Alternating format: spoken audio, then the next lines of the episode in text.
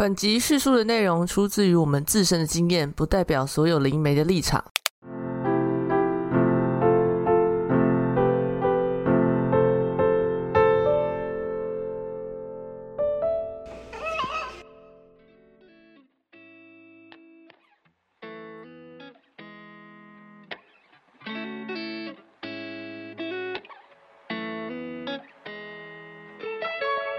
欢迎来到没钱没朋友第15集，我是临界 GPS RC， 我是一直想退休又没办法退休的灵媒 AK， 我是有一点灵媒体质的雷麻瓜整整，但是现在被封住，我现在只是麻瓜，大家好。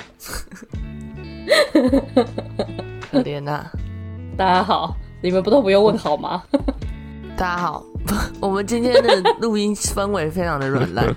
对，今天天气真的适合睡觉。没错。好的，好的。那我们今天一开始呢，我们一样是闲聊啦。那我们今天呢，要先来浅浅的聊一下关于佛牌的部分，这样子。因为近期就是一直有看到的关于佛牌的影片啊，以及身边的朋友，不管是有在卖佛牌，还是说身挂佛牌的人越来越多。想简单的讲解一下关于一些佛牌的小知识以及观念的部分，这样子。那我们有请阿西来讲喽。可是你这样突然跟我说，我要讲解那些关于佛牌的小知识或者是观念，我也不知道要说什么牌，因为在泰国里面的话，其实它的佛牌有很多种不同的类型，所以我也不知道要说哪一些，所以我会选择讲一些比较常见的，就是大家可能都会有见过或者是有听过的一些牌，比如说怂底牌，或者是坤瓶、鲁氏、五眼四耳，然后拉胡天神、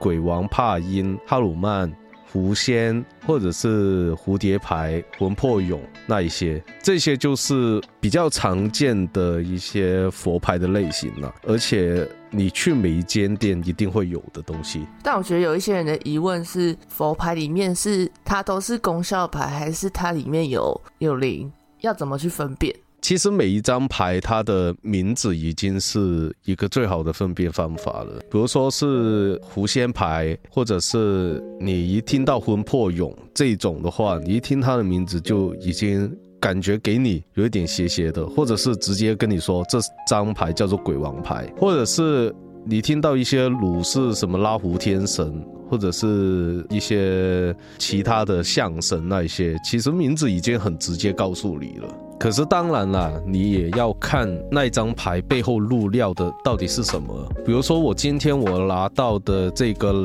怂迪，也有可能是一些我们所说的阴牌了，因为每一个师傅所做的牌都不一样，没有一定的入料的材料在里面。可是你如果要分辨它到底是我们所说的正牌，还是说它是阴牌的话，你其实是最清楚的办法，你就是问店员，问里面入料的是什么。比如说里面入的是庙土，或者是一些符珠，或者是符管，或者是一些药草珠。如果是阴牌的话，比较常见的话，其实大多数都会有尸油、棺材钉。对，棺材钉其实这个真的是很少见，你如果看到的话，我真的会去买。可是我之前搜的那个就有啊。棺材钉其实蛮少见的。是哦。对，棺材钉的话，其实它帮很多东西。它可以帮你辟邪，然后镇宅防那个反噬那一种的话，棺材钉其实很好。但我不是说有这个东西你买就一定好，也是要看每个人你要的功效到底是怎么样。还有就是你阴牌的话，除了棺材钉之外，还有就是你看会不会有人的骨头在里面，比如说指骨、手指的骨头，或者是你的头盖骨，或者是一些其他的，比如说是肋骨、骨灰，对，这种都可以知道哦。如果你一看到的话，其实它就是阴牌。不过最大的一个特点就是，你分辨阴牌的话，其实大多数里面都会有尸油辅助，这是最常见的。如果你看到有尸油的话，其实它100%可以告诉你，它就是一张阴牌。那有些会有头发，也有一些有头发。当然了，我前面说的这么多，什么正牌或者是阴牌的这一些，其实无分好坏，你要怎么用才是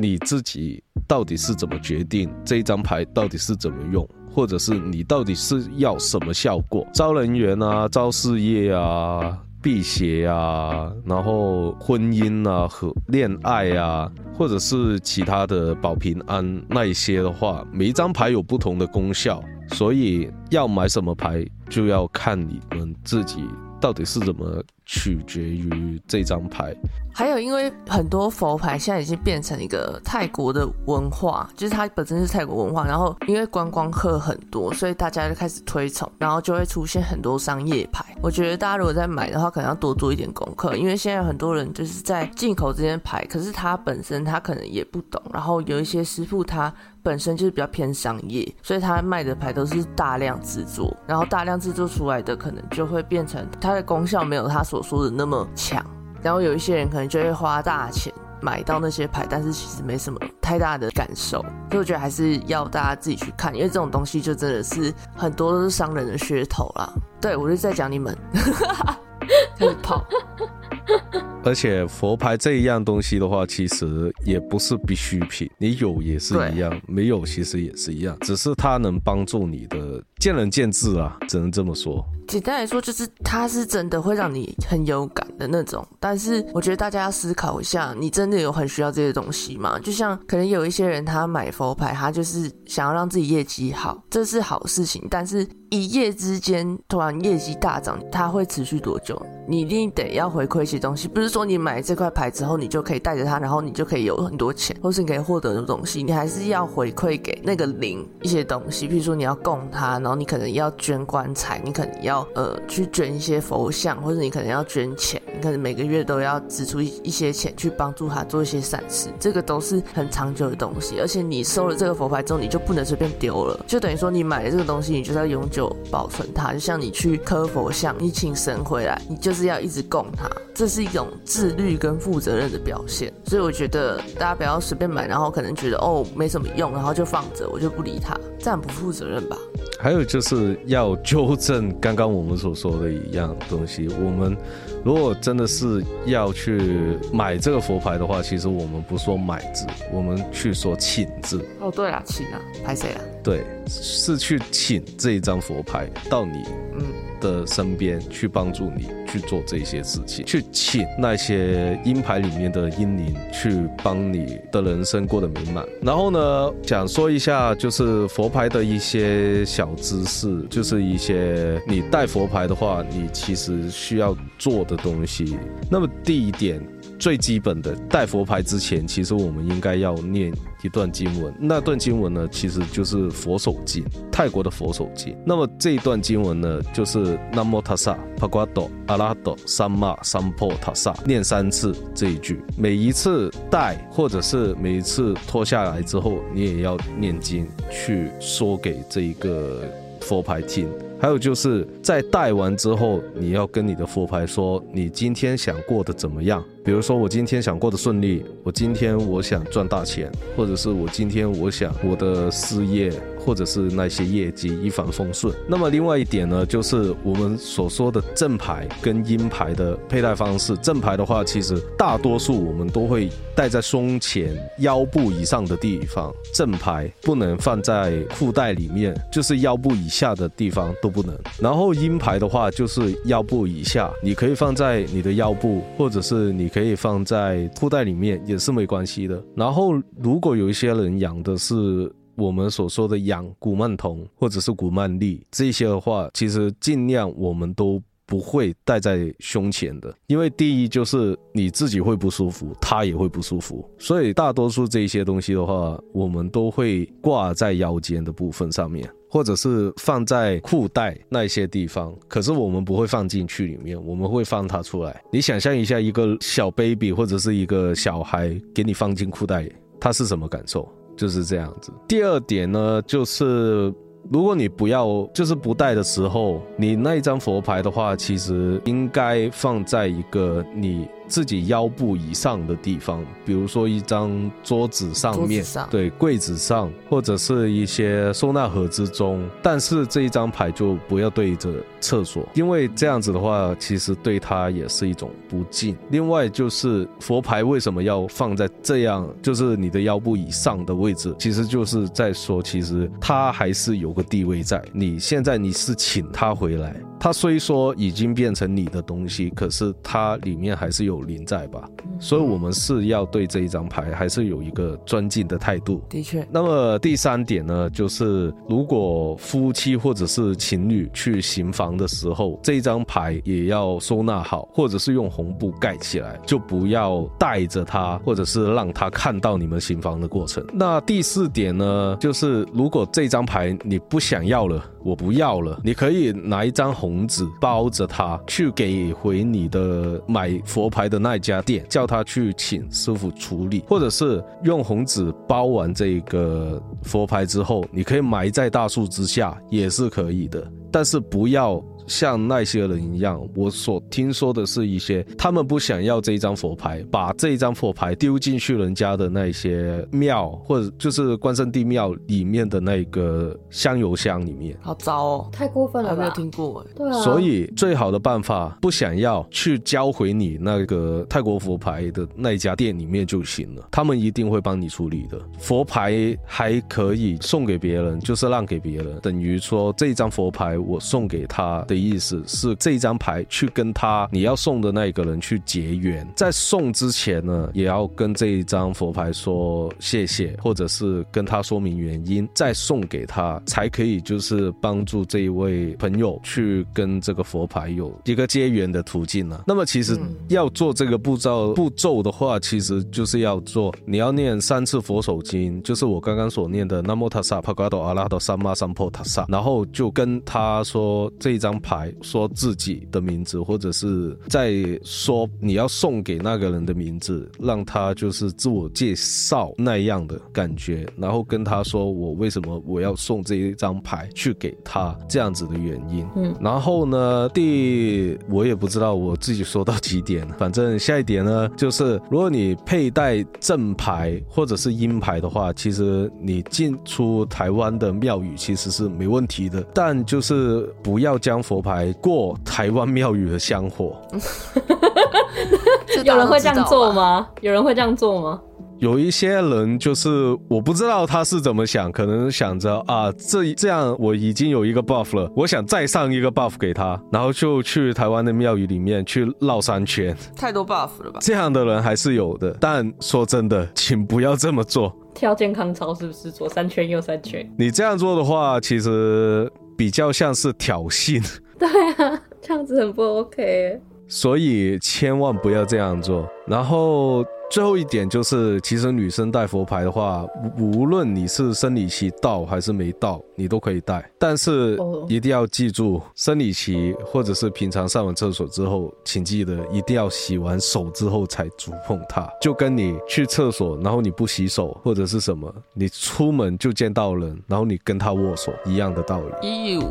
现在还有人不洗手的吗？我也不知道。冬天的时候，我可能只会洗2根手指头了。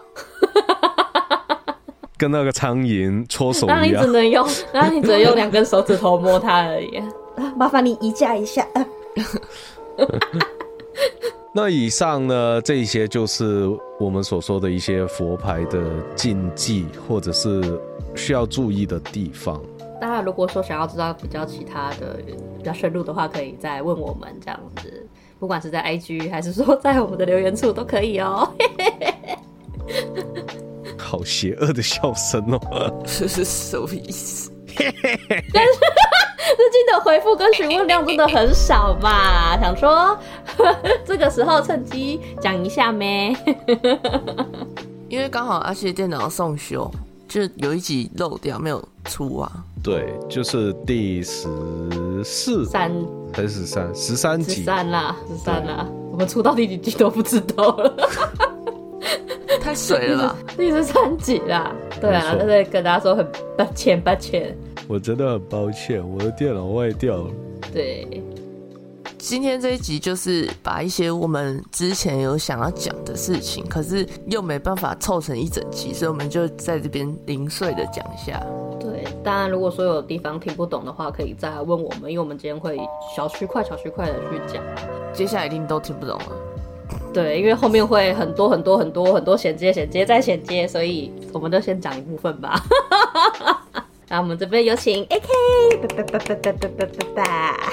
我想讲的东西就比较不算是一般人会接触的东西，所以就会听起来会觉得哦，这是我新接触的，然后就有点很难吸收吧。我不知道大家有没有听过有一个叫做1的法则，我记得好像有 YouTube 有讲过，就是它其实算是3本书，然后它凑在一起，然后它们是一个通灵记录。我觉得有兴趣的人可以去看，虽然我有点看不懂，但是它的通灵记录就是有3个灵媒，算灵媒，然后他们可以训练自己变成一个通道，俗称通道，然后他们就可以跟一些其他的能量沟通，然后这个其他能量是指地球以外的，所以他们就有找到一个群体，他们称自己为 RA， 就是拉，它是第6密度的拉，但是我不知道它是不是同一个我们说的太阳神拉，但反正他们的生命体的代号就是 RA， 他们俗称集会，就是他们通灵的时候叫做集会。他在集会里面有讲一些关于星际之间怎么运作，跟地球以外的生命体是怎么存有的资料，一些事情，所以俗称叫做1的法则。然后1的法则其实它贯穿很多东西，譬如说他们认为的神就是造物主，然后这个造物主指的是宇宙本身，所以它不是有跟任何宗教有衔接的，但是它有很多理念跟某一些宗教是有重叠的。反正他们就认为说所有的存在都是造物主创造的，然后我们的所有生命里都有一些造物主的影子在，所以你要怎么把这个能量去就是训练这个能量跟利用这个能量，是1的法则主要在说的事情。我觉得有兴趣的人可以去看一下，还不错，但是也可以不用完全相信，因为它就是很多人的主观意识去经验的，大概就这样。所以有很多人可能会讲说哦，1的法则是邪教啊，或是1的法则是一些不好的观念什么的，我就觉得哦，你就听听就好，你可以不一定要全盘相信。但是他有讲到一些例如内在小孩的安抚，跟内在小孩的需要去做的事情，需要做的课题，然后还有一些你可能有很多负面情绪啊，你找不到你存在的意义之类的，他都有解释给大家听，大概就是这样。如果想要接触比较西方一点的理念，因为其实我本身也有接触联邦，就还有在讲一个概念是联邦，然后他们联邦其实就是有很多不同的星球，他们选出来的一批人一批能量，然后这一批能量他们的想法跟我们想法差很多，这样他们的维度也差很多，然后他们会制定一个规则叫做星际法律，然后这个星际法律其实就在指说我们这些其他生命体不能干涉地球的任何事物，就是我们也不能侵入地球，然后我们也不能插手地球人所在做的一些事情，所以他们其实一直在看，只是他们没有办法插手，是因为联邦有制定这个规则。我失去你们了吗？没有，我正在听啊，因为他们就等于说像旁观者一样是看着这样子，然后也不会让我们有受到什么危害这样子嘛。对，而且因为我们的光年的差距太大，所以我们现在观测到的星球找不到任何生命体征是正常的，因为我们看到的是他们的过去，就是人类创造的那个时间的概念，我们现在看到的是他们的过去。就像很多人说哦，我们现在看到的行星是行星爆炸之后发生的光嘛，所以我们现在看到观察到宇宙是以前的宇宙这样，所以他们有那个能力可以回到过去，然后去看我们现在做的怎么样，但是他们不能插手，所以我想他们应该也很急吧？怎么到现在还在打仗？都什么年代了？还想要核武器？都什么年代了？我们都已经用激光了，你们还在核武器？我们已经变成那个 3D， 就是那个三体里面的那个用水滴。对啊，但是他们的确是用那个就是激光，就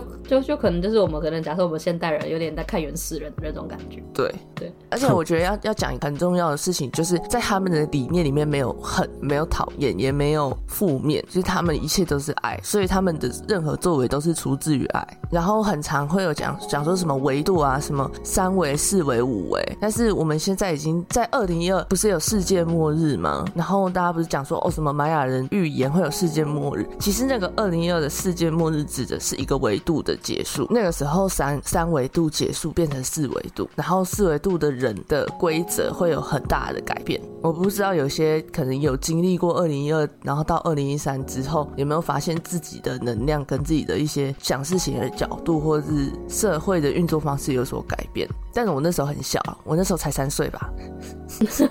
所以就是它是一个维度，它不是一个真的地球会毁掉的世界末日啊。我觉得大家都想得太极端了，给我一点反馈好不好但还是要说一下，就是为什么我们所说我们从3维升到4维，可是我们还是像这样子，就是这样的生活，不像人家说的为什么我们不再拘束于时间这个地方，因为我们的肉体还是3维生物，对，除非我们摆脱这一个肉体，我们升到4维，我们才能够像他们一样，就是不在于时间的拘束。应该说，因为你现在肉体，你没办法感受啊。对，除非你的意识或者是你的灵魂可以就是上去上面，但是其实很多人的灵魂都已经变成4维，只是没有感觉而已。也是啦，就是因为肉体的关系。我想先说一下就是关于维度这个东西，先从0维开始吧。其实所谓的0维就是它没有大小，没有维度，然后它只是我们想象出来的东西，可以把它想象成一个点。对，它就是一个点，它没有空间，没有时间，也没有物体的概念。然后我们理解完0维度之后，我们开始说1维。1维度是什么呢？就是它里面没有什么时间，没有什么空间，它其实只有一个长线。你就想象你画了一个点之后，再画一个点，然后用一条线连起来，那这个就是1维了。那么什么是2维呢？2维的空间其实说真的就是再画一条线，然后在这一条线上面交叉，你形成一个十字架，它就是一个2维的空间了。它有长度有宽度，可是还是没有时间或者是空间的概念，没有前后，这其实就是2维的东西。然后好了，我们再往上升，就是去到3维。我们所说的3维其实它是什么呢？它有长度宽度高度，就是我们现在我们肉眼所看到的东西，它所有东西都是立体的，就是一个正方体。对，就是一个正方体。你想象的话，它其实很简单，用一个2维升到3维的概念，就是用一张纸，然后我把这一张纸卷起来，然后形成一个圆锥体，这就是3维的空间。那么4维呢？4维是什么呢？除了有长阔高这些元素，东西是立体，我们有空间，我们有时间的概念，多了一个什么东西呢？就是时间。我们可以摆脱于时间的概念，我们可以过去未来，我们可以去到这个我们以前的过去，我们可以去看玛雅人，我们可以去看以前的 Atlantics， 我忘记怎么说，亚特兰蒂斯。对对对对。然后我们可以不用再拘束于这一个时间的概念。也就是说，如果你们有看过一部电影的话，那一部电影叫做 Lucy。其实 Lucy 就是从3维的一个肉体升华到4维的肉体，它所发生的事，你们可以去看一下。其实它所说的东西就很明显，可以说这个关于3维升到4维，你身处到4维的时候你会做什么，或者是你升到4维之后你可以操纵的是什么，就你可以获取你平常无法获取资讯。对，而且还有一点最重要的是，其实等同于你可以像看 YouTube 一样，然后你可以往前滑往后滑，你可以干预。但是我们所说的干预，其实不是说正常来说我们去干预这一个东西，其实我们是看这样的东西，除非你的肉体是可以去触碰这样以前的东西的话，那么历史就会改变。那是不是5维？这是不是就是5维？先说一下五维的东西到底是什么。那么我们就是明确一点，就是低维度的生物我们不能意识到高维度的空间所发生的事。我们三维的世界我们就只能观察到三维的东西，四维只能观察到四维以下的东西，可是三维不能观察到四维的东西，就是这样子。随着时间的推移啊，我们就是这样子说，我们从出生到现在，其实我们都感觉得到我们都在同一个空间里面，而这样的东西其实是随着这个时间线向前走的，而这条时间线就是四维空间里面的那条时间线。嗯，就等于说一直以来我们做事情都是一条线，对吧？我现在要从这里从 A 到 B， 对，40搭捷运到台北车站，这就是一条线。对，嗯。但是五维是不是就很多条线？其实四维的话，其实你就想象，就是在这一条线上面我们加上时间，嗯，这个第一 A 到 B 这一点，这个就是四维的空间。那么五维的空间是什么呢？我在上面再加一条线，嗯，在这条线的上面也是加上这个时间的概念，这就是五维，就等于说它有很多条时间在同时并行的意思啊。A 到 B， 然后它有我们所说的四维的东西，然后 C 到 D 是叠在 A 到 B 的这一条线上面，就是很多分支不同的分支出现了。那么我就说一个简单的例子，比如说你大学毕业了，然后你去工作了5年，你还是一个小小的员工，那么四维呢，你就可以看到从你大学毕业到你成为这个员工路上的你这条时间。那么如果当初你在毕业之后你不去读大学，你是去学这个烹饪，那么你就成为了一位厨师，那么这一条我们所说的时间线2吧，嗯。那么在这里呢，我们其实在五维的空间，我可以看得到成为员工的你，也可以看得到你成为厨师的你。总结来说的话，其实五维空间就是你可以看得到未来的不同的分支，其实就是这么简单的概念。那么呢，就先说一下六维了。六维是什么样的东西呢？就是如果你现在想要拜访一下过去的你到底是怎么样的话，其实我们就可以将四维空间的任意一条时间线弯曲掉，其实它就可以跳回之前去见以前的你。换句话来说的话，其实五维空间中你可以穿越回到一条时间线上面的过去。还是拿员工的你还是厨师的你来做举例，厨师的你就感觉日子很艰苦啊，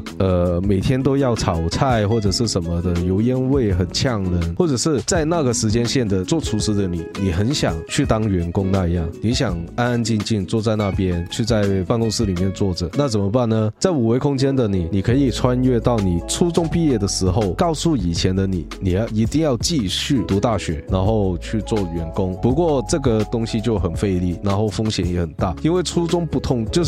毕业的你需要做出很多不同的选择，每一种选择都会产生一条新的时间线，一个不同版本的未来，也就是我们所说的一些平行宇宙。对，怎么说这个六维的东西呢？其实就是我们直接把五维空间那条线弯曲掉产生的东西，其实就等于六维空间。这样你就可以穿越到成为员工的这一条时间线，也可以看到另一个版本的你，也就是我们所说的平行宇宙的穿越，也就是像那部妈的多重宇宙一样，对，就是这样子的一个概念。我可以穿越到我成为影星，我成为大明星的那个时候，也可以看得到我成为厨师或者是我香肠手指的时候。那么到了第七维呢，就比较难一点点。那么其实到这里的话呢，已经超出了我们现在所说的一些东西。其实我们现在所说的六维的东西，其实已经是我们连碰都碰不到，别说六维了，四维我们都碰不到。那么我们就继续说一下七维的概念到底是怎么样。前面就说到两条的时间线，就是成为员工的你跟成为厨师的你。那么这两种可能性是近乎无限的，为什么呢？因为你的每一个决定都在制造一个新的你，不停的增生就对了，就是你现在的想法就会突然又出现一个新的时间线。我现在我想吃的是麦当劳，或者是不对，我有两个选择，我有麦当劳或者是我可以去喝个早茶，我有两个选择在，那么我选择的这一个东西其实就已经分开两条线，或者是不对，这两样东西我都不想吃，突然我就看到我想吃日料，然后这也会变成一个新的你。所以其实在七维空间的话，其实可以说是我无论做什么样的选择，我都可以成为很多任何一种可能的你，就真的是像妈的多重宇宙那样，每一个你都有可能。简单来说的话，其实就是从我一个点，我一个选择位，比如说是在你高中毕业的那时候，你高中毕业的时候就是一个起点，所有的时间线都从这个起点不断的往外发，就像一朵花一样，蒲公英那一种，不断的往外扩伸，那数量是这么大。那么最后呢，七维的那一个点跟一维其实差不多，只不过里面这一个点就等于说是有无限的时间线，有无限的可能性。还有就是就像一个蒲公英一样，可是这个蒲公英密密麻麻形成一个点而已。好，我觉得我们已经失去我们的观众还有整整了整整已经宕机了。我有在听啊，我想说第七维度就是包含全部嘛，就涵盖了全部，对，就是什么样的可能性都有，而且可能也不止只有你的全部，对，还包括别人的全部，别人的全部，对。好啦，这个好了就好了其实呢，说真的，维度的东西其实就是有到0到10维的，可是我们说到现在就算了，不说了，因为再说下去的话你们会更加的不理解，而且再说下去就会听到我的打呼声像我最近在看一本书叫做 Waking up in 5D， 就是在5D 里，在5维度里醒来，然后我觉得很赞，就是他其实讲的不是那种我们刚刚讲的那种很物理的概念，就是他讲的东西是你要怎么把你的观念变成5维的思考角度，不是叫你跳到5维，这样有点难。然后他的概念就是说，你在5维度里面的所有事情都是有可能的，所以你现在在局限的你自己是没有必要的，有点心灵鸡汤，但是有点算是工具书的心理鸡汤。其实也就是说，不要着重于一个点，你可以摆脱这个点，你可以有无限的可能性。其实看了这本书之后，我有开始改变自己的思考角度，然后我就赚了很多钱。谢谢大家。大家如果有兴趣的话，我会把那本书放在那个 IG 上面，大家可以自己再去找。对，可是它是英文的哦，全英文。嗯，对。好，那么我们有请整整去翻译了。这个没有办法，我只能放书的图片在 IG 上面。那我们可以分享一些比较轻松的，就是这本书里面它有一个篇章叫做5维度的龙，我跟大家分享，然后大家就有去做这件事情，就是在第五维度里面，它还有很多生物，就是我们可能看不到。其实龙他们已经就是存在第5、第6维度了，每一个人都其实都有一只守护龙。看不到有人在哭了。然后那个守护龙就是你可以很简单，就是你想象一只龙的样子，你喜欢任何的龙都可以，你要它什么样子，想象的越细越好，就是各种细节，然后它多大，然后你在它旁边长什么样子，然后你就问它说你叫什么名字，会有一个名字飘进你脑袋里面，那个就是他的名字。然后这个名字你不可以跟其他人讲，因为这个名字有点像是契约的概念，就是你跟这个龙互相交换了名字之后，你们俩就绑在一起。所以你如果跟别人讲他的名字的话，就等于说别人可以用他的名字去操控这条龙，那这条龙就不是你的了，它就变成一个共有财产，那就不对啊。所以你跟他之间只能知道彼此的名字。然后你如果想跟其他人分享，你可以用昵称，无所谓。然后我跟阿西都有一条龙，但是整整的是不是看不到？我看不到，我觉得他就是被……可是那个就是想象啊，他应该也不会限制到你的想象力吧？不知道不会。我们有请纸包鸡本人回答。我是纸包鸡师傅。对，纸包鸡师傅。我是那只纸包鸡。他不会限制你想象力啦，所以就是你想象力不足。我想象力不足吧？哦，太实际。想象力是你的超能力，我没有。其实我们就是可以分享一下我们每个人的那条龙是什么样子的。好啊，你先。那我的那条龙其实是一条我所说叫精灵龙，我们之后可能会放那个图片在 IG 上面，大家可以去 IG 上面看一下。然后那条龙就是很大很大一只，然后全身是白色，可是所说的白是那种银白色，它的颜色其实是会跟着地形或者是一些不同的地方的一些环境所变颜色的，所以它的颜色其实不是银白色，它是七彩的，所以它是变色龙，它是七彩玲珑。而且它很大一只，它就是有点像那个西方龙啦、啊、哦，但 它是鳞片就对了，对，它的鳞片会那个变色。还有就是那条龙的话，它的名字，它的真名说真的我念不出来。我念不出来他的名字，那怎么办？那你要叫他的时候怎么办？我知道他的名字是怎么叫，心里想我不能讲， 对，可是我念不出来，它就是一个文字，对，我不知道怎么念，而且哦，那有没有叫他念给你听哦？他有念过一次，可是我不知道怎么念，我发不出来那个音，你懂吗？哦，就跟我念不出来法文的那个。对，他们神明有他们自己的一套语言，可是我学不会他们的那一套语言，就一样，就跟观音写的符我看不懂，对。所以我的那一条龙就是这样，我平常叫他的话我会叫他阿尔、哦、我的是东方龙，我不知道为什么我就是特别喜欢东方龙，然后我的是白色的毛，上面是有点琥珀绿的那种毛，然后它是四只脚的，脚很小的那种小爪子那种，然后很长一条，然后眼睛是绿色的眼睛，长得很不知道欸，不知道可能跟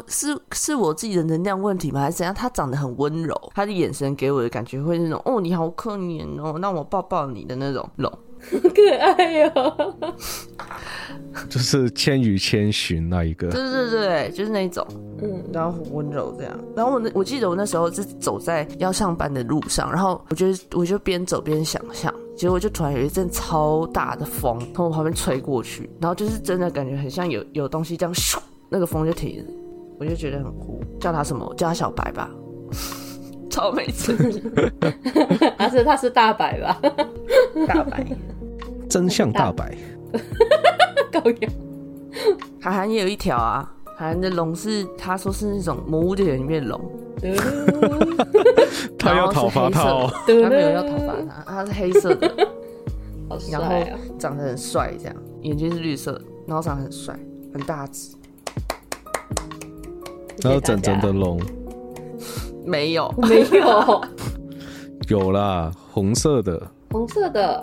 红色的西方龙，哦，大家都西方，你们 是排挤东方龙啊？啊，我就觉得西方龙比较帅啊，红色的，好帅哦！他时候就有一个动画，叫什么？那里面有一个女主角，然后他们存在国度里面有龙，然后他说东方龙就会长得像里面那种龙，然后个性很好笑，很搞笑。就木须啊，不是木须。我知道在叫整整放图片给大家看，长得很强。哦，我现在好想知道他长什么样子哦，因为我真的之前那个时候 AK 跟我们讲的时候，我想象的时候，突然真的有一片真的是我看不到，可是我一片前面整片都是红的，然后我想说，这是他的颜色吗？是那个吧，魔物猎人的火龙吧。它其实真的蛮像的，而且它是不是四条腿的，它是两条腿，然后它的手其实就是翅膀，对，两条腿手是翅膀，对啊，好可爱哦，怎么想怎么觉得可爱。你不用挥啦，你没有啊，靠腰哦，哦，生气耶！我找到那个动画是《寻龙使者拉雅》。里面的龙真的长得不对耶。好，那么我们就是先闲聊就这样子，然后我们下一个我们要聊的是，还是我吗？阿卡西资料库，对，资料库。阿卡西资料库也有 YouTube 讲过啊，我们之前好像有讲过吧？有吗？没有吧？稍微讲到一两句而已吧，我印象中，可是没有讲到那个。是吗？好像是，不然我们私底下聊天的时候。应该是，反正阿卡西资料库它就是一个能量场，然后它里面存有非常非常非常非常非常多记忆，就是所有人的记忆跟一些事情啊，发生过的事情，然后一些知识，一些人类想象不到的东西，就是在那个资料库里面。然后那个资料库其实是可以练习的进去的，你们也可以，但是可能要花一点时间。然后那个资料库有一个我们俗称叫做Gatekeeper， 就是他是管理那个能量场的人，然后那个能量场会随着你的想象变动，就是你可以想象它是任何东西。反正那个 Gatekeeper 他就是会问你说，哦，你想知道什么，他会帮你找，然后他会告诉你。所以其实你如果掌握阿卡西资料库，你就是全世界最聪明的仔。但是我本人进去阿卡西资料库，我都会去找一些我可能 Google 不到的东西，或者我非常想知道的一些事实，我才会去问。比如说长颈鹿会不会落枕，或者是以前的恐龙到底长怎样？完了，能进去阿卡西资料库都是我们这些莫名其妙的人，都是我们这些问那些白痴问题的人。对，我因为平常也问不到啊，只能进去找资料。所以那个长颈鹿会落枕吗？长颈鹿会落枕吗？应该不会吧？但是我觉得他们应该会肌肉僵硬。他们需要整蛊师吧？阿卡西资料库除了你自己可以进去找资料，你也可以帮别人找资料，这个我们叫做带领者，就是你可以带领其他人进去阿卡西资料库里面找资料。就是被带的那个人有权限可以知道吗？还是就是一样是要带领的那个人才可以知道？就是带领的那个人才可以知道，他就是比较直接性的。譬如说，我现在问你说，我想知道耶稣是不是真实存在，或者是我想知道耶稣这个人到底个性怎么样，然后那个带领者他可以去问。他去调这个资料出来，然后告诉你答案。就是你全程你不会进去资料库里面，你就是把问题给带领者，然后他告诉你。哦，对。然后阿卡西资料库在11位，所以就更无法解释。你要解释一下11位。我们有请阿西。很难说第11位的东西耶。说真的，你要知道。其实到第10维已经是我们所能解释到的极限。我们所说的第10维其实是什么东西？它就是一个点，它没有了，什么都没有了，它包含所有的一切。而第11维的话，它其实阿卡西资料库的这个东西，其实它是比这一个点更大的一个点，等同于这一个点，它是阿卡西资料库是在外面包裹着它。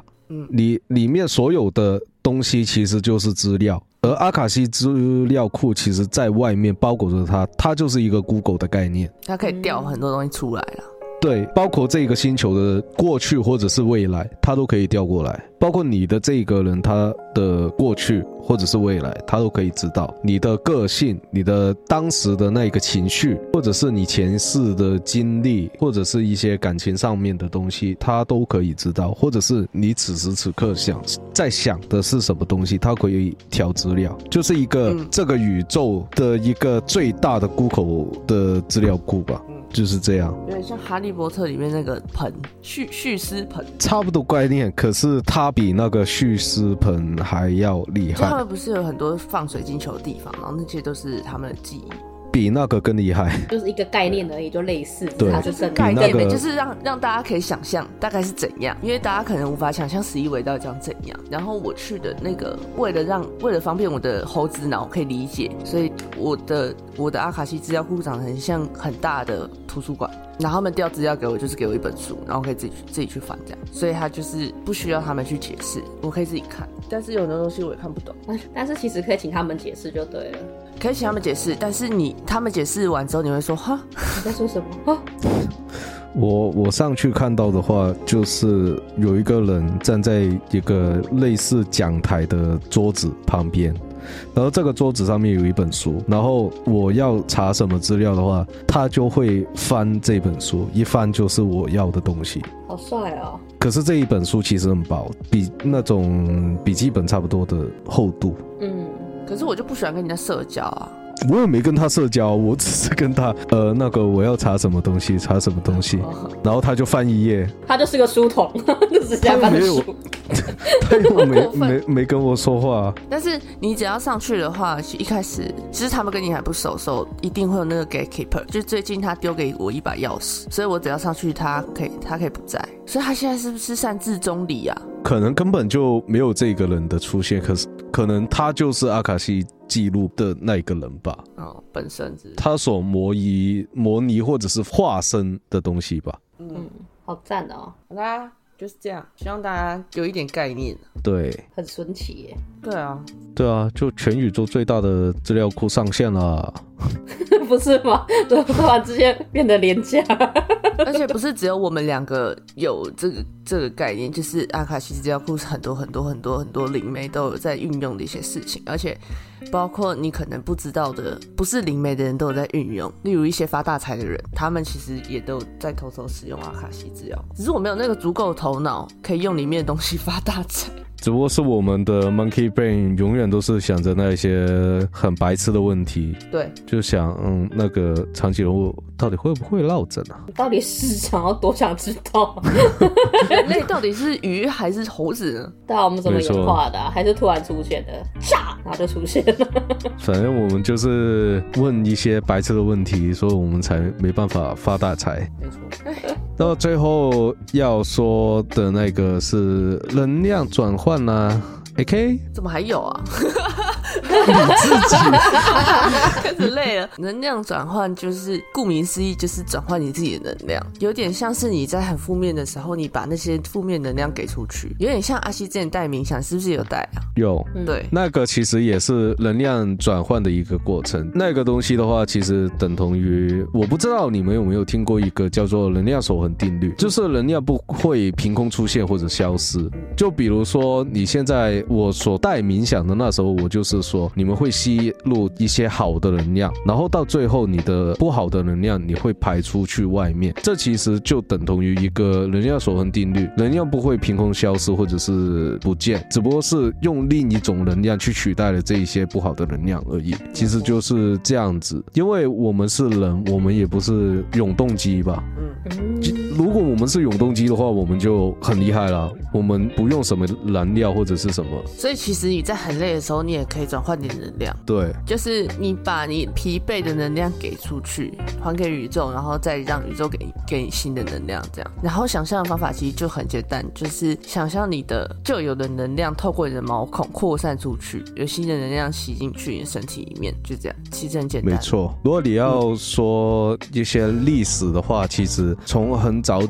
早之前，古希腊的一些哲学家就发明这一个东西，就是说所有的物质之中有某种潜在的物质守恒不变。那当时古希腊的哲学家就是认为这样的东西就是水，跟现在所认知的这些质量或者是智能是没有关系的。在古希腊的时候，他们其实认为宇宙就是有四种元素，就是火、风、水、地，这四种东西四元素所组成的，没有一样会是增加或者是减少的，不过这些元素会不断的重组而已。可是到了后面的时候呢，就是从伽利略那边就发明了很多不同的东西，比如说是势能跟动能之间不同的转换，又在这个力学的方面又增加了很多不同的东西，比如说是他们就是用一条数学的公式去证明了这一些运动有关的能量，又在力学的系统之中发现，就是说只要各质量之间没有碰撞的话，那么物理的量就会守恒。那么他们当时所说的这个东西叫做活力这一套系统。那么这个定律其实也是描述了许多没有摩擦力时发生的一些动能的守恒。对，所以到了后面的时候，其实就越来越多不同的物理学家其实有发现这样的东西，所以能量守恒定律就是这么一样的东西。就跟吸引力法则一样啊，见缝插针，就是吸引力法则，就是你把你的能量给出去，然后去给你想要的东西，然后那个东西就会出现。对。而且是很精辟吧。所以吸引力法则并不是想象莫须有的东西。我觉得太多人就是觉得哦，我要发大财，我要发大财。可是你要怎么发大财？就是你现在还没有达到发大财阶段，你没有办法发大财，所以你只能在你这个水平之上去想象你想要的东西，以导致你可以前进发大财的梦。对，所以你的吸引力法则应该是要着重于当下。还有一点就是你的吸引力法则就是你除了你去想象或者是你要去做到这一个目的的话，你前提其实还是要消耗一些东西的，比如说你的时间，比如说你的一些人际关系，这一些东西的话其实也会引导到你后面的结果。就比如说刚刚发大财的例子，就是说你现阶段你想要发大财，你要怎么做？你要去工作，你要去升这个职位，你要去省钱，你要去这个存钱，或者是哦突然你某一天你就中了发票也说不定。可是在这一个目的之前你要消耗很多的东西，就等同于以前的一些我们所说的炼金术师所说的东西，就是等价交换，其实是一样的。你想要那个东西的同时你也要付出一些东西，所以没有什么东西是你一来你就说我什么都不用我就想着这样东西它就会凭空出现，不可能的事。你要有资格去获得那个东西呀。对，还是要有个门槛呗。对，从小事情先开始好吗各位？你的资格不上去，比如说你只是一个普通的 VIP， 怎么可能去到人家那一种顶级 VIP 程度？对啊，那成为这个程度你要做什么？你要不停的付钱啊。所以我的吸引力法则都用在希望我买的便当里面没有三色豆直接跟他说就可以了你的前提你要消耗的是什么？你跟那个老板娘的人际关系。我不想社交老板娘我不要三色豆都用赌的赌徒心态啊。对啊，好啦，今天讲的事情就是一些零碎的小知识，希望大家不会觉得刚刚到底听了什么对，比如说那个维度的东西其实我自己也是很乱，说真的刚刚到底听了什么